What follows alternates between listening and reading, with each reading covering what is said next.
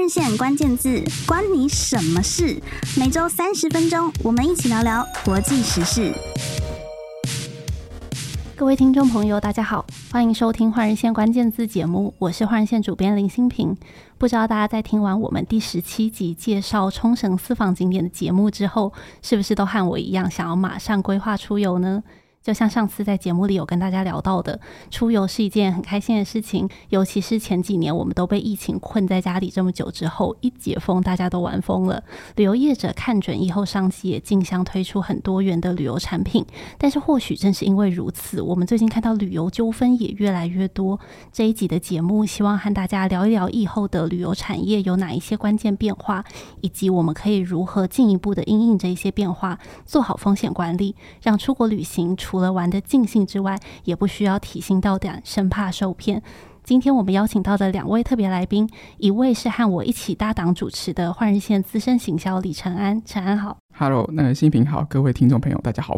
承安去年加入换日线之前是在旅游业任职，所以对于相关的议题和趋势都非常的敏锐。那他的出现呢，让旅游这个主题在换日线上变得非常的具象。什么意思呢？比如说之前陈安靠着过去在业界的人脉，帮我们谈成了机票抽奖活动。听到这里的听众朋友应该会觉得有点扼腕，因为这个活动已经过了，对，已经结束了。对，嗯、好，但大家可以在密切 follow 我们的网站，也许以后还会有其他跟旅游相关的活动。那最近呢，陈安则是因为看到旅游热潮，所以推荐了一位他个人非常崇拜的旅游达人林瑞昌 Domingo 老师来到节目上，教大家如何保障自己的旅行权益。老师您好，呃，新平好，陈安好，还有换日线关键字的朋友们，大家好。老师是国际资深领队，国外带队经验高达二十年，而且遍布七十个国家。这七十个国家里面，包括除了我们比较常见的亚洲、欧洲、美洲国家之外，甚至也包含非洲，甚至到了南极洲，几乎可以说是环游世界了。那老师本身不只是在旅游业工作，同时也是旅行业品质保障协会的一员，曾经担任过五届金质旅游奖评审委员，所以对于如何规划一趟有品质的旅游是非常有心得的。那我们从节目一开始就。想要跟老师先从比较软性的议题开始聊起，想要问问老师说，哎、欸，您有没有发现说，在疫情前后，这个旅游的趋势经历的哪一些变化？是啊，这三年来，其实我们旅游产业那个产业啊，要加亲字亲字旁哈，就是很惨的惨哈。嗯、所以其实我们在第一线带团，也在第一线感受到这个疫情前后的一个变化。那么真的就是好像。如人饮水哈，冷暖自知，点滴在心头了。那像我永远记得啊，我最后一团哈，就是在疫情的当下的时候，二零二零年二月三号，我在罗马那个登机门，我都记得登机门是一四十三。我们看到那个华航飞过来，准备接我们回家的时候，大家就是眼泪快哭出来哈。很感动。那团员是感动。我是又感动又觉得完蛋了，那这个疫情到底要多久？因为像我们经历过 SARS 这样的一个过程，然后当下以为是大概半年，像 SARS 一样，啊，殊不知一转眼三年就这样过去哈。所以确实在第一线带团，也在第一线啊，知道这个产业的变化哈。所以大概知道说疫情前后这近年来呃旅游的一个一个转换呐，那蛮出我个人意料之外的哈。本来我想说在疫情期间。可能大家开始视讯会议，啊，那远距教学，然后可能旅游的一个习惯也会慢慢的改变，尤其是呢，有什么 VR 啦、AR 啦，甚至开始买那个什么 NFT，对啊，NFT，我是不知道大家怎么样，我的 NFT 现在都变 JPG，就已经都不太对了。那还好，就是说这三年来发现好像世界改变的并不是到太大，就是大家对那个身临其境啊，包括上课，包括同事之间的一个互动。那当然也包括旅游哈，尤其旅游，如果你没有人真的到现场去，嗯、即便你真的有一个虚拟实境到百分之百，然后跟真实的一模一样，就连那个味道、跟空气、跟触感都有，可是你你这辈子还是没去过啊。所以其实我第一个观察到的就是，呃，整个这个近年来，尤其疫情前后哈，我想大家对那个旅游的一个呃习惯没有太大的改变哈。反正我观察到第二个是，反正那个。渴望啊，是比疫情之前更大，嗯，因为也许大家会觉得说应该更惜福，你根本不知道说什么时候会有战争，像乌俄战争就爆发啦，然后我们所居住的这个宝岛台湾，哎，其实我国外的朋友都说，你们是全世界最危险的地方，你们知道吗？对，经济学人，我们我们自己是，己我们自己是没有什么感觉，是是已经习惯了这样。那你也不知道什么时候会有这个战乱，会有瘟疫等等。可是我发现到啊、呃，大家对这个我想去旅行，那我不要再等了，我赶快去。好，所以这样的一个旅游的一个期待跟渴望，反而是增加的。那增加完之后，就会变成有一个现象。一个现象呢，就是诶，大家都很想去，可是都忍耐了两年到三年没有去的一些热门景点。那因为我是从去年的十月十三号解封完之后，我十一月就又回到第一线带团，那么去了立陶宛，去了捷克，啊，去了奥地利，甚至说我上上个礼拜也刚从非洲回来哈。听众朋友很难想象，就就连非洲都是大爆发，就是非常热门。好像我们去那个马赛马拉。其实每年是六月到九月才是那个一年一度的那个动物大迁徙的旺季。结果我七月去的时候，跟那个司机一聊啊，他们今年是从二月人潮就涌入了。那我说动物还没来啊，还没到大迁徙的旺季啊。他说动物还没来，人类先来了，观光客先来了。他们去草原感受一下也 OK。好，因此就是说，我觉得已经两三年没有出发了。那么，那么如果你还是有一些梦想之地。我要去法国巴黎啊，我要去意大利威尼斯，我要到非洲看动物大迁徙。那这个从善如流的一些景点，当然啊，好不容易可以出国就就去吧哈。可是我观察到，就是我会建议啦，可能呢就是八个字哈，就是先冷后热，先远后近。为什么呢？因为热门景点不只是台湾人想出去。啊，其实全世界的人人同时心心同时都都一样哈。那我举个例子，好像法国巴黎，我们其实有时候带到的客人啊，都是翻 VIP 等级的，那领队也很惨，领队都要坐经济舱，可是有时候整团都商务舱哦。我们都要跟客人讲说，不好意思啊，待会你们下去的时候等我一下，我尽量挤开人群去跟你们会合 啊。所以我们在大城市有时候就住到还不错的饭店。好像法国巴黎，我们有时候做到 Four Seasons 啊，这个等级哈。可是，在疫情之前呢，一晚上两三万块有点贵，贵的还算合情合理。嗯、但是疫情之后，一直到现在，每次我去看那个法国巴黎的啊，这个 Four Seasons 的饭店啊，一晚上台币要八万九万，哇，我觉得说有有点夸张哈。那可以从这个数据指标上来看，就知道说，其实是一个供需的失衡啊。换句话说，就是这一些热门的城市。啊，这个比较顶级的这样的客群啊，他们其实是第一线就出去了哈。那在一些像刚提到威尼斯也好啊，或者像啊这个罗马啊，那或者像这个音乐之都维也纳等等，反正呢，你脑袋里面想到的热门景点，我会建议大家呢可能再缓一下，因为现在去人挤人，而且你的 CP 值相对来讲，就是你付出那么多的价钱，可是你感受到的可能不是。疫情之前那样的一个品质哈，包括一个博物馆，可能啊一个参观景点，你排队的时间就要拉非常非常的长，所以反而就是说先冷后热。我想全世界这么大，啊，我常讲世界是一本书，不旅行的人只翻开了第一页。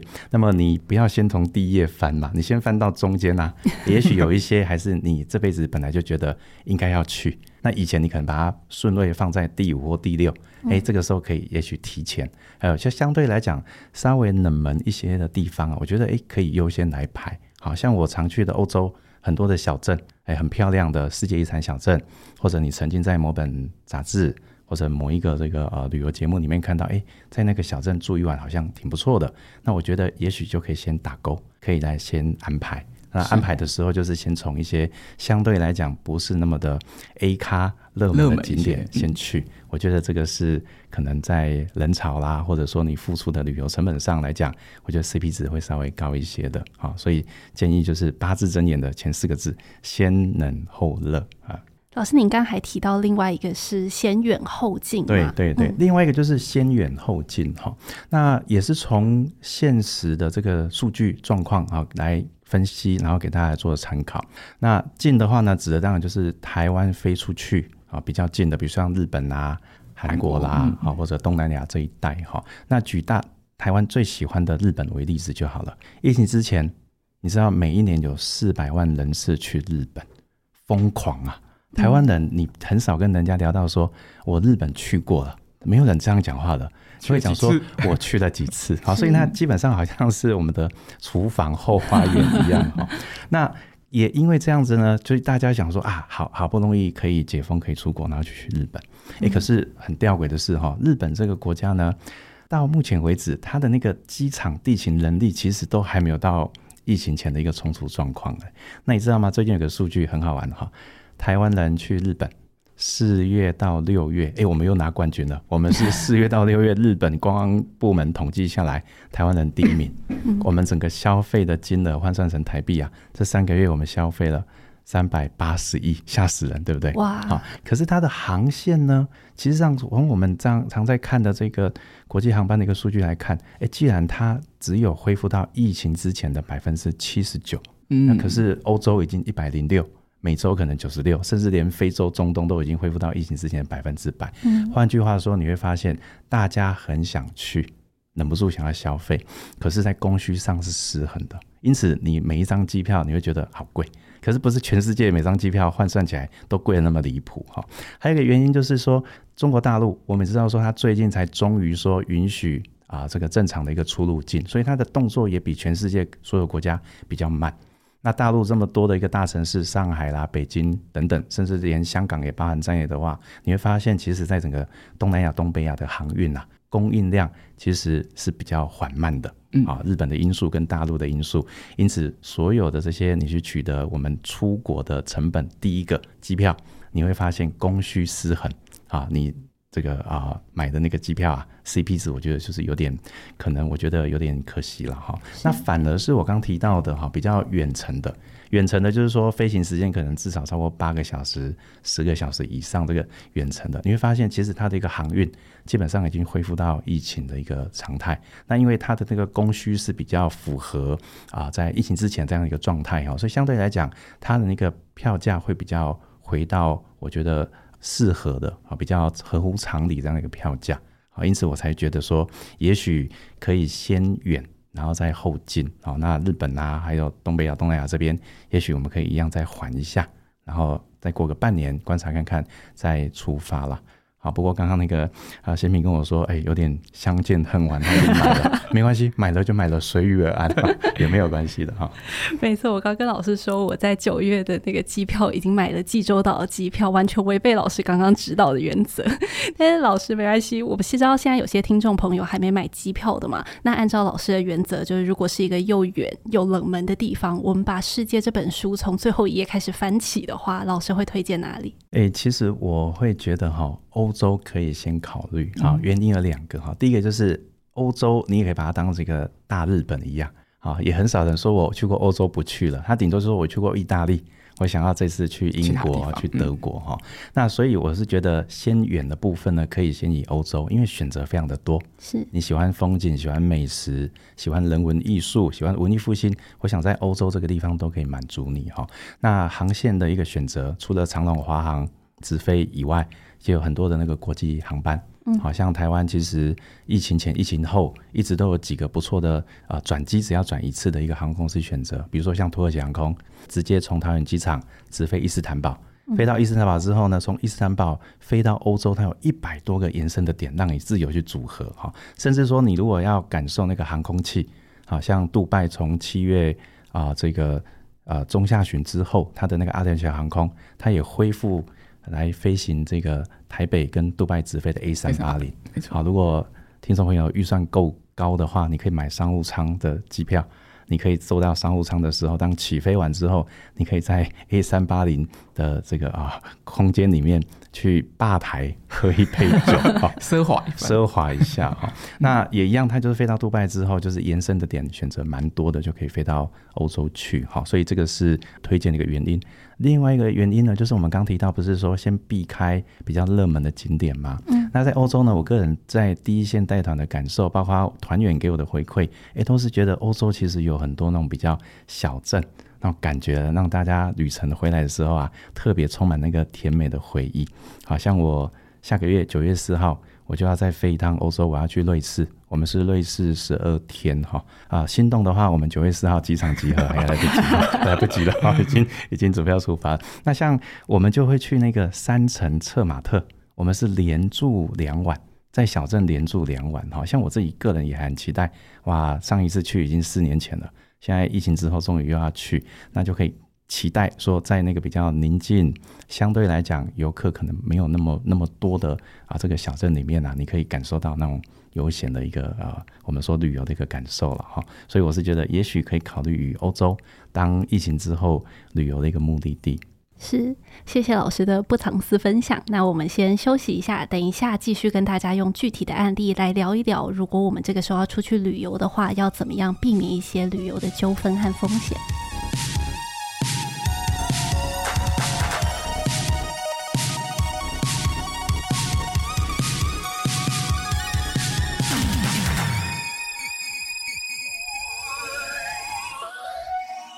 回到《换日线》关键字节目。延续节目上半节讨论，我们接下来要聊一聊，在规划海外行程的时候有哪些重点务必要注意。根据旅行业品质保障协会的统计，今年上半年的旅游消费纠纷案共有五百一十八件，比去年同期增加了一百七十九件，这个涨幅大概就是五十三趴左右。除此之外呢，过去的消费纠纷以东南亚地区居多，但是今年随着台湾的旅日人次飙升，东北亚地区包括日本、韩国的消费纠纷。也随之增加，累计一共到现在是一百七十一件，是旅游纠纷案最高的区域。所以，首先我们就想要先请老师帮我们归纳一下，到底台湾游客在海外旅游的时候常见的争议有哪一些？那我们可以怎么样保障自身的权益？好，刚刚先平有提到那个品质保障协会嘛，哈，作为业者的代表，我们以前一听到说品保打电话给我们，我们就头皮发麻。冷汗直流，因为就是一定是被客诉，嗯，好，然后他去那边排解纠纷。那这方面我经验的还算多哈。他这几年来呢，因为也在屏保协会担任金质旅游奖的评审委员，还有今年接了一个啊品保协会的一个呃主任委员的一个工作哈，所以大概也知道说品保在处理这一些两造的纠纷的时候，他们一些经验。那确实如同新平所说的，哎，为什么疫情之后好像那个争议纠纷的比例啊，突然之间很大幅度的一个啊这个长高哈？我觉得应该分成两块来看哈，一个就是出发之前。一个是行程中，那出发之前呢，就变成以前比较少那一种，突然之间消费者会觉得啊，我就确诊啦，你们怎么可以怪我？啊，哦，我就身体不舒服啊，好，你们怎么可以怪我？可是实际上这些个人因素啊，在疫情之前，大家会觉得呃是自己身体的状况，现在好像就是哎，到底政府或者。你我们要去的那个国家，他有没有因为疫情的关系，他就是可以免费的一个退费？好，所以我想第一块就是大概我们遇到比较多，就是在出发之前的一个争议。好，那尤其疫情之后，它的比例会偏高，很多时候就是在消费者跟业者中间的一个啊资讯的一个落差了哈。那你会发现呢，旅游产品非常有趣哈，即便呢像我带南极团。一个人二十一天的行程，他的团费是八十万，两个人一百六十万。可是又如何？假设我们约十一月一号机场第一航厦集合，哎，可是听众朋友们，你跟你朋友两个人花了一百六十万。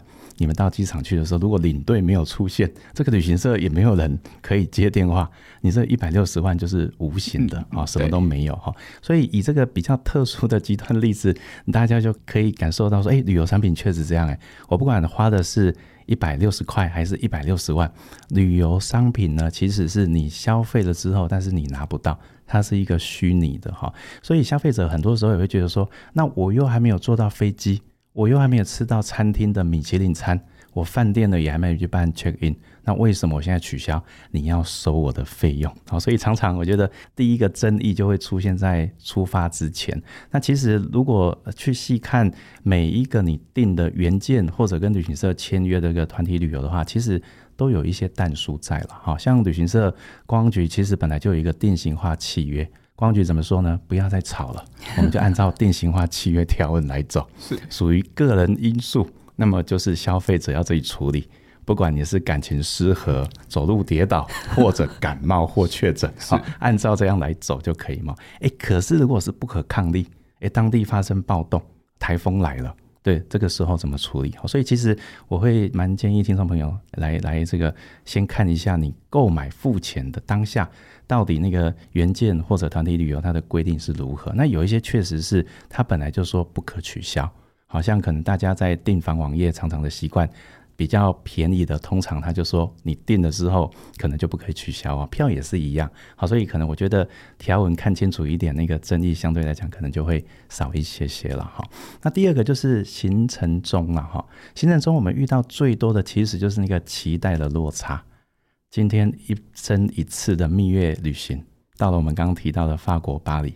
为什么要去法国巴黎？因为我有浪漫的巴黎可以见证我俩永恒的爱情。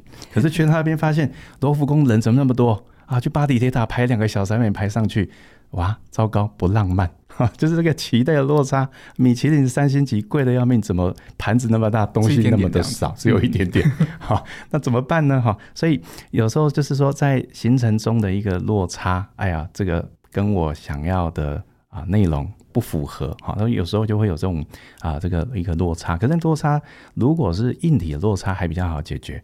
明明是定五星，怎么会四星？对不对？差一颗星，那你一颗星你要赔偿啊。可是最麻烦的其实是那种感受的落差。嗯，所以我们常常遇到那个，今天他消费者说，我不管，我这一次的蜜月。你要赔给我啊！我怎么赔给你蜜月啊？怎么赔啊？不然我陪你去一次好不好？我跟你老公去一次啊！所以这个主观感受上，我们有时候就比较难啊，比较难难去量化。那通常就比较是处理的，可能就是情绪啊，在客服啊，旅行社的客服单位这边，可能就要听他讲一个小时啊。讲的时候呢，啊，其实没在听啊，但是就是要嗯，是是不好意思，我们会改进啊。最后的一个小礼物。指正一下，所以我觉得争议的部分应该是分两块了哈。出发之前跟那个行程中，我们比较常遇到的。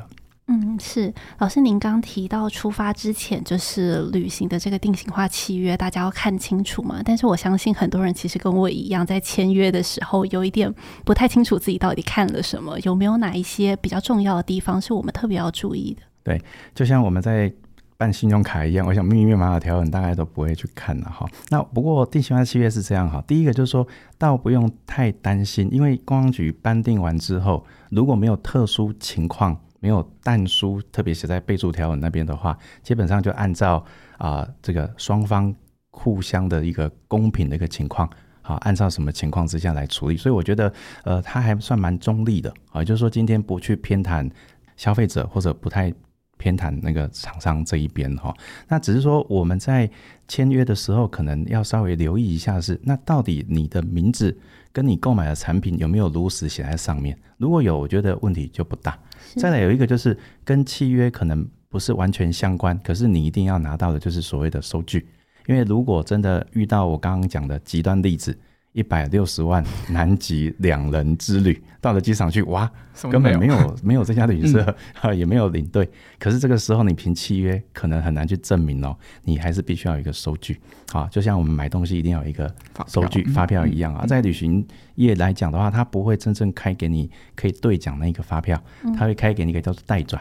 就是代收转付，嗯、那可能无论如何，你一定要拿到那个代收转付，因为品质保障协会除了处理这些纠纷客诉以外，它是所有全台湾，包括分公司全部四千多家，每个人都要交保证金在里面，保证什么呢？保证如果有一些为非作歹的业者啊，这个不良业者他出了状况，那因为大家一个类似保险的一个概念哦，你只要有代转。那么至少你的金额是可以来代偿，哈，跟品质保障协会来申请代偿了哈。所以我觉得第一个就是契约上面你购买的内容是不是正确？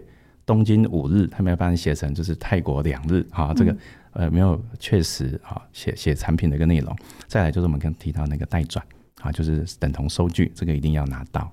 是。老师到南极真的要八十万吗？可能现在更贵了哈，更贵了。对哇，老师刚刚提到说，就是如果花了八十万，结果到现场发现是诈骗一场的话，这个是比较极端的状况嘛？但是最近也听到蛮多人提到旅游诈骗这四个字，有没有什么是其他最近比较常见的状况？诶、欸，最近倒还好诶、欸，因为大部分不良业者在这三年来都已经是退场了，还留着的通常就是良心，比如说像我们，或者说财力状况应该还 OK 了。那比比较多的可能还是在于说，就是今天在出发之前的取消，刚提到的，因为确实航空公司在疫情前后的游戏规则跟饭店那有时候就不太一样哈。那呃，在这个呃供应链的部分，就是我说航空公司或饭店，其实他们现在的态度是稍微比较稍微强硬一点。以前可能比较多的弹性，你要取消它让你延后，可是因为也是疫情的关系哈，他们会觉得今天不管你是身体不好或者确诊，那取消的比例偏高，他们也很难去营运下去啊。所以我发现比较多的是这样啊。反正诈骗最近听到的比较少一点，以前是大概过年前啊。好，我们就会很认真关注那个新闻，新闻就会报说哪几家哪几家又发现了消费者去发现，哎，根本这家旅行社已经呃歇业倒闭了等等的哈。那现在我发现啊、呃，反正疫情之后，这个比例目前听起来是还比较少一点。是，老师刚刚也有提到一个比较常见的纠纷，就是主观感受的纠纷嘛。但是老师也有一些情况是，我觉得可能超越主观感受，有一些客观事实存在的。比如说，经常会听到说，如果你买到太便宜的行程，你就会被要求一直买东西，不小心买到购物团。然后我们听到最极端的状况，当然就是什么被抓进小房间里面，如果没有买到固定金额的话，我就不能出去。像这种情况要怎么避免？哎，坦白讲，我早期在这个业界带团的时候，我服务的某家公司，我不能讲它是哪一家哈，就是如此啊，真的。我们在当业务跟当领队，我们的受到的教育就是，今天客人就是一条。毛巾，你要想办法看能不能挤出多少水，好所以真真的就是旅游反而是次要的目的，我们主要就是带他去 shopping。可是那个团费真的是便宜到不可思议，嗯，我都记得哦，在大概二十年前，和比法卢的九天欧洲，它只卖两万九千九百九十九，机票都不够。二十年前的机票也没那么便宜耶，可是就会有一些消费者他就来啊。来之后你就发现说，羊毛一定永远出在羊身上嘛，所以这个是一个我觉得第一个，当这个价钱连你都怀疑，那你干嘛还去报名？好，这是第一个哈。那第二个当然就是说，今天其实在二零二三年的现在，有这样的一个业者，如果还敢做这样的行为的话，他回来大概也很难善了吧。所以我觉得现在消费者的意识高涨，万一如果你发现哎出去有这种被强迫的行为的话，我想第一个就是说，这样敢这样做的业者已经很少了啦。那如果假设真的踩到雷，那你回来之后，我们有很多的平台可以去做申诉。我想该有的权益还是可以要得回来啦。那以消费者听众朋友来讲的话，就是那一种呃，你明明知道说不可思议的低价，那本身它充满雷的可能性都特别高。最近有看到很多韩国四九九九，就是 四千九的，或者是五千九、六千九那种，可能就是比较多会有发生这样的状况。对对。是老师，那接下来想要请教您的是，假如我今天已经顺利的买到了一个不错的行程，然后也出去了，但是大家通常就是会遇到旅游各种不同的意外嘛，然后才突然意识到说，哎，是不是其实出去前我应该要保险？哎，是啊，是啊，我发现，在早年的时候，早年就是说二十多年前的时候，呃，我们大概很少会去想说旅游突发状况会怎么样哈，但慢慢慢，现在我觉得大家对于这一个保险。还有包括说旅游，我们希望说刚，比如说刚讲的那个期待，如果不符合的时候怎么办？哈，有时候保险呢是保两个，一个是保真正发生行李不见了，真正发生说呢我们在海外遇到啊这个突发状况受伤，那么你去医院对不对？然后你回来至少可以实报实销等等这一方面。可是我觉得保险呢，另外一个保的是旅游的心情。你刚刚我们刚刚开玩笑讲说，今天去那边发现不浪漫 啊，东西不符合。其实有时候也是因为当下的一个情绪。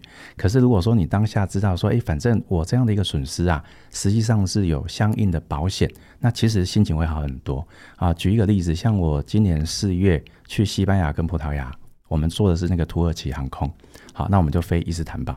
去的时候转机时间很顺利，哎，回来的时候本来应该开开心心准备回台湾了，可是飞到伊斯坦堡的时候，哇！伊斯坦堡回台北的航班，现场就宣布 delay 六个小时。坦白讲，不要说客人，连我心情都很不好，就要回家了，怎么会丢在机场要六个小时这么久？可是当下呢，我们发现，哎呀，还好六个小时，为什么？因为它超过四个小时，每个人现赚五千块。好，所以旅平险这个时候就发挥那一种安定心灵的作用，每个人就很开心，因为你有五千块。这时候呢，信用卡拿起来，你就愿意去贵宾室。